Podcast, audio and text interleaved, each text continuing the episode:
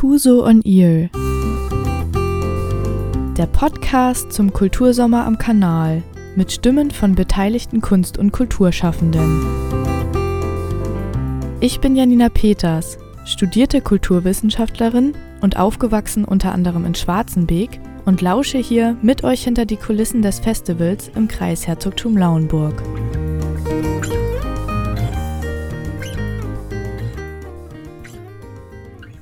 Moin und herzlich willkommen zu dieser ersten Folge des Kuso Podcasts.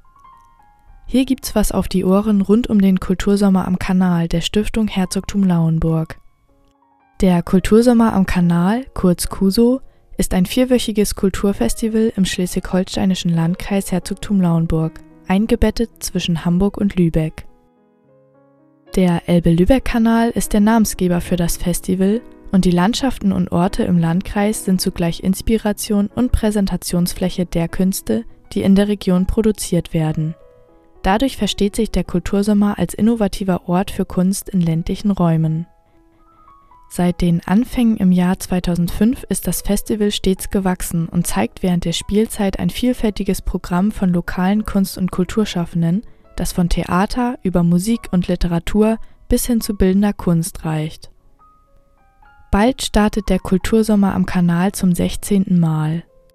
Am 5. Juni eröffnet das Festival in Büchen und am 5. Juli wird es mit dem Blauen Montag wie in jedem Jahr einen gebührenden Abschluss in Mölln geben. Wie auch schon 2020 wird der Kultursommer in diesem Jahr noch begleitet sein von Einschränkungen durch die Corona-Pandemie, aber das gesamte Team hat hart gearbeitet, um unter den Hygienevorschriften wieder ein vielfältiges Programm stattfinden zu lassen. In diesem Podcast wird es hauptsächlich um die Menschen gehen, die in und um die Region Herzogtum Lauenburg kreativ tätig sind und sich am Kultursommerfestival beteiligen.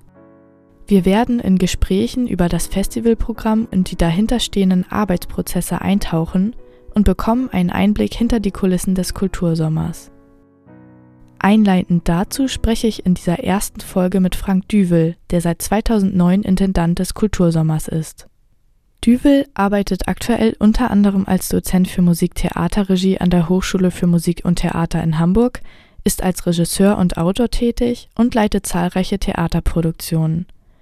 Zusammen mit der Kulturmanagerin Farina Klose leitet er auch den diesjährigen Kultursommer.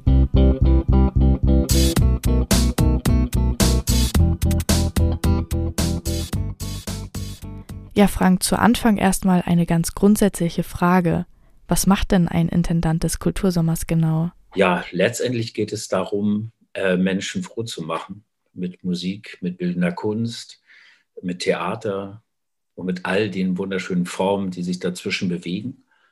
Und das zu planen. Also und zwar in einem längerfristigen Timing. Also wir sind jetzt dabei, bis 2024 zu denken. Und da ist es äh, schon spannend, sich zu fragen, was sind die Themen in unserer Gesellschaft, was möchten die Menschen in der Region erleben, was macht die Kunst in der Region, das äh, Stück für Stück ähm, weiterzuführen und voranzubringen mit den Künstlerinnen und Künstlern der Region gemeinsam.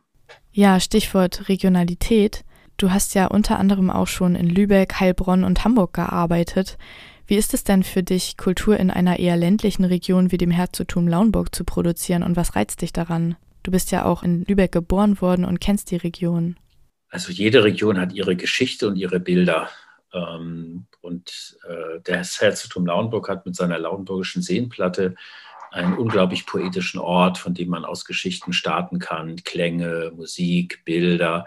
Und dann gibt es aber auch die urbane Seite, wenn wir jetzt an Geesthacht denken, an die Nähe zu Hamburg und die Menschen in der Welt des Pendels, des Unterwegsseins, des, des äh, Alltags ähm, in unserer Zeit. Ähm, für beides äh, und für Welten dazwischen machen wir Programm. Und das finde ich eine sehr, sehr spannende Herausforderung. Ich selber mag einfach die Region sehr gern. Ich habe als kleines Kind auch am Schalsee gewohnt und fahre da fast in jedem Kultursommer einmal mit dem Fahrrad hin, um zu gucken, wo ich damals gespielt habe. Und ähm, es gibt eine Form der Besinnung, wo Natur und Kultur zusammenfindet, die eben nur an solchen Orten hergestellt werden kann. Das ist das Besondere. Ja, du hast es angesprochen, bei dem Kultursommer geht es ja auch um ganz bestimmte lokale Narrative und das diesjährige Motto heißt Am Ufer die Freiheit. Welche Ufer können denn in diesem Kultursommer von den Zuschauenden erkundet werden?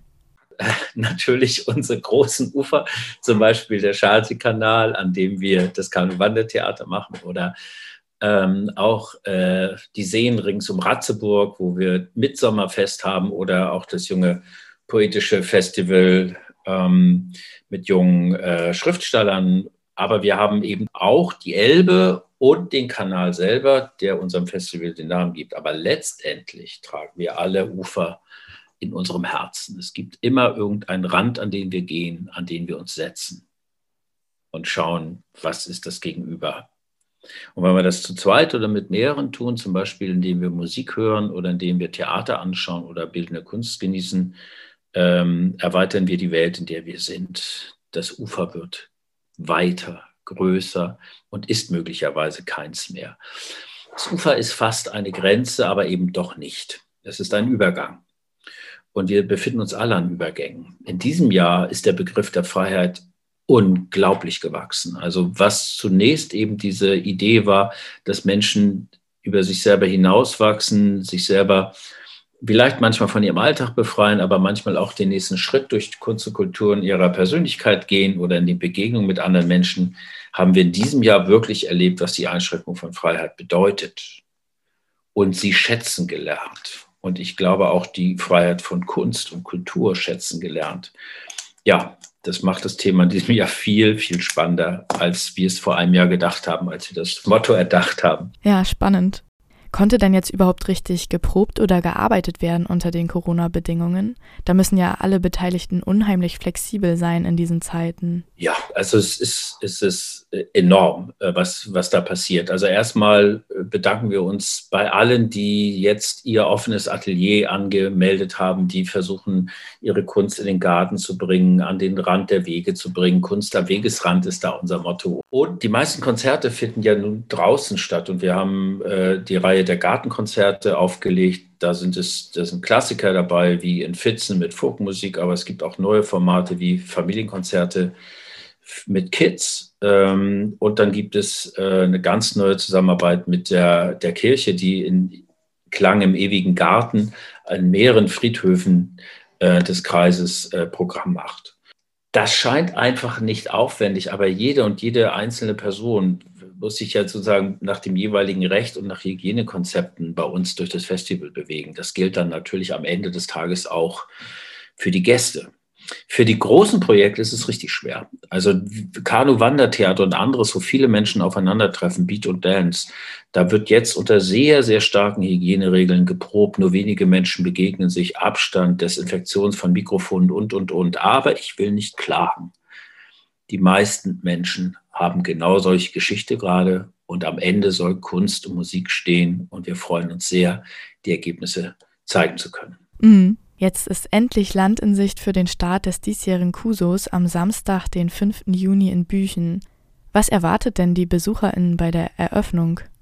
Wir sind das zweite Mal mit der Eröffnung in Büchen, weil beim letzten Mal konnten wir einfach nur sagen, wir sind da und wir haben eine Skulptur aus fliegenden Kanus vorgestellt am Elbe-Lübeck-Kanal, aber es war keine wirkliche Eröffnung. Diesmal ist es so, dass wir mit viel bildender Kunst in Büchen sind und äh, die Menschen dort sich frei, zu Fuß, aber einige Strecken sicher auch mit dem Fahrrad bewegen können, um die Kunstwerke zu erleben. Anja Franksen arbeitet mit Leitern, die sie an verschiedene Orte stellt, die scheinbar ans Nichts und deshalb sozusagen in unsere Fantasie führen. Es gibt eine äh, Laura Gericke, eine ganz feine Video- und Klangarbeit in einem ehemaligen Oberbekleidungsgeschäft und mit dem Naturpark Uhlenkolk machen wir eine Wichtelwelt für die kleinsten Gäste, aber ich glaube, manche Erwachsene haben auch Spaß an sowas. Und ähm, Silke Jentsch macht mit der Hildegard Belusa Schule äh, nicht Theater, sondern die bringen ihr gesamtes Theaterprojekt auf Videoleinwände und in Klangwelten, die wir aber zugänglich auf dem Schulhof machen werden, eigentlich auf dem Spielplatz des Schulhofs. Das wird noch ganz lustig. Anna Malten macht einen Märchenklang und äh, Martina Ralfs äh, gestaltet mit uns den Anfang auf einer Streuobstwiese neben der Schule, wo wir alle gemeinsam an einem großen Kunstwerk arbeiten, in dem wir Steine bemalen und legen so und so. Am Stichkanal sind wir und im Herzen von Büchen. Ja, da wartet also eine ganze Menge an Programmen. Du hast es gerade schon angerissen. Welche Programmformate eignen sich vielleicht besonders gut für Kinder bzw. Familien und was könnte spannend für Jugendliche sein? Also für Kids haben wir eben ganz neu das äh, Programm Familienkonzert für Kids, ähm, das wir in der Gartensituation aufbauen in Schwarzenbeek und in Mölln. Ähm, und dann haben wir im Heubodentheater ganz wundervolles ähm, Figurentheater. Das Gleiche geht auch Concilius, die berühmte Figur, die von vielen Kindern sehr geliebt wird, in Ratzeburg in der Bücherei wieder an den Start. Wir sind sehr glücklich, dass das möglich wird. Und da können Sie sich im Programm noch über vieles weitere informieren. Ähm, bei jungen Leuten bleibt stark Beat und Dance. Und das ist noch gar nicht ganz entschieden, wie und wo genau stattfindet. Sicherlich auch als Konzert am Wegesrand hier, eher unter Brücken und am Straßenrand. Und wie und ob wir noch in den Rathaussaal unter Pandemiebedingungen zurückkehren können, ist im Moment nicht geklärt. Es wird sehr, sehr spannend und ich bin sehr froh, nachdem die jungen Musikerinnen und Musiker im letzten Jahr durch ihre Studiearbeit so viel geleistet haben, dass wir nun wieder zusammen probieren und arbeiten. Parkgeflüster ist ein Projekt für, für junge Literatur in Ratzenburg, auch Open Air äh, beim Kreismuseum mit dem Blick auf den See. Das ist ein ganz neues Format, das finden wir sehr, sehr cool. Richtig fantastisch ist Ich will leben, ein Theaterprojekt äh, der Bundeskulturstiftung aus, dem Doppel, aus der Doppelpassförderung mit ukrainischen und äh, deutschen jungen Theaterleuten, das in Gestacht laufen wird und richtig cool Zauberberg, Gestacht äh, Theater am alten Theklerhaus, wo die Figuren der Thomas Mann Geschichte in sehr neuem und spannenden Gewand erzählt werden. Das machen junge Kollegen von Hochschule von Musik und Theater in Hamburg und das wird wirklich sehr, sehr schön. Mhm. Ich bin auf jeden Fall sehr gespannt und wer jetzt ebenfalls neugierig geworden ist, sollte auf der Kultursommer-Website unter www.kultursommer-am-kanal.de unbedingt auf dem Laufenden bleiben. Dort werden alle wichtigen Informationen bekannt gegeben.